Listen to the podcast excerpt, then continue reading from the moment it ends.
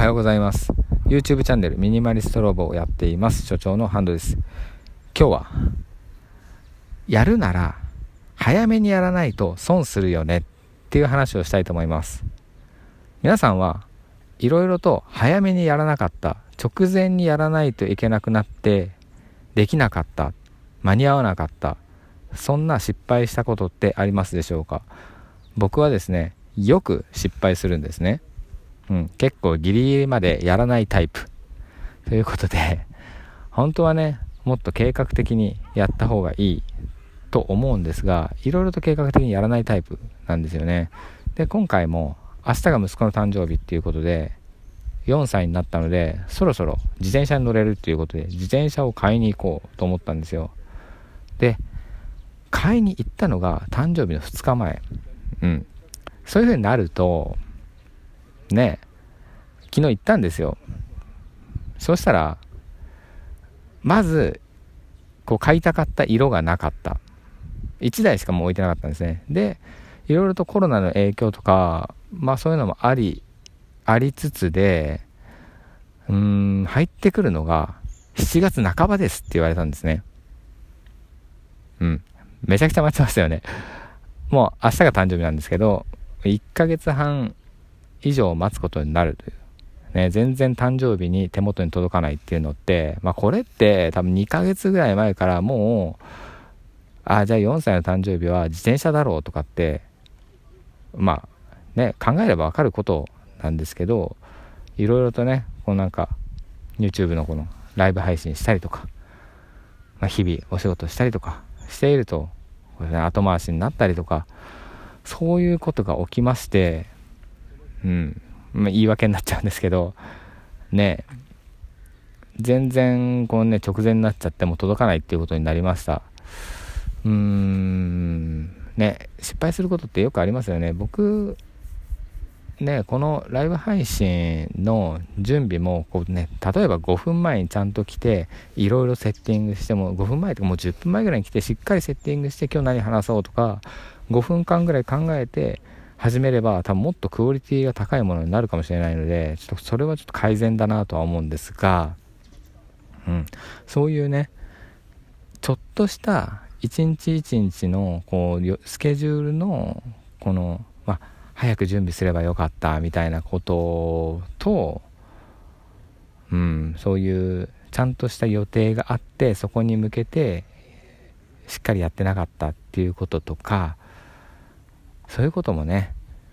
これ一緒だと思うんですよね。僕結構約束時間約束してそこに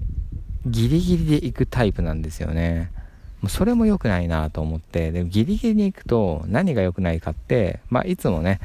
聖書のアドバイザーの講座でもお伝えしてるんですけど忘れ物をもしも忘れ物じゃないの探し物をそのタイミングでするってなった時に5分間探し戻したら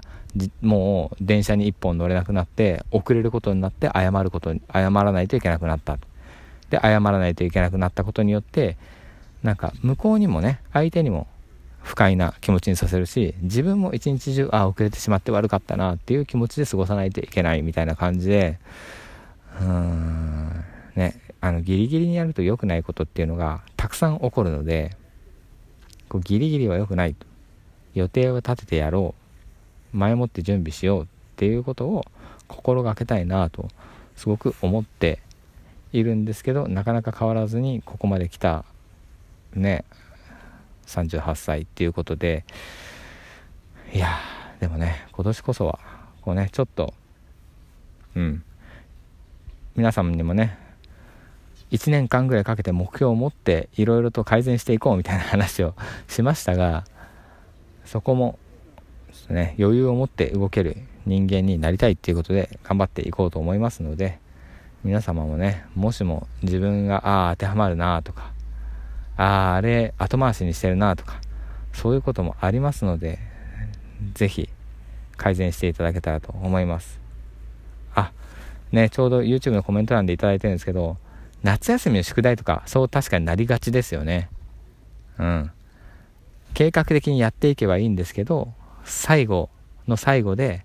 もうめんどくさいからやらずに取っておいたがためにもう最後一生懸命やることになってなんとかギリギリ出すみたいなね。ありますよね。うん。そうそう。僕もありました。よくありました。ね。あとは図画工作のやつとかねもう親に手伝ってもらって出すとかあったのでまあ皆さんも計画的にやっていただけたらと思います。という感じで今日はギリギリにやるとあんまりいいことがないので計画的にやっていこうっていうお話をしてみました。自分に言い聞かせるためのラジオでもありますので是非皆様もやってみてください。という感じで YouTube チャンネルミニマリストラボぜひご覧いただけたらと思います。そちらではお片付けの話とかしておりますので有益なことがあると思います。それではまた次回お会いしましょう。Have a nice.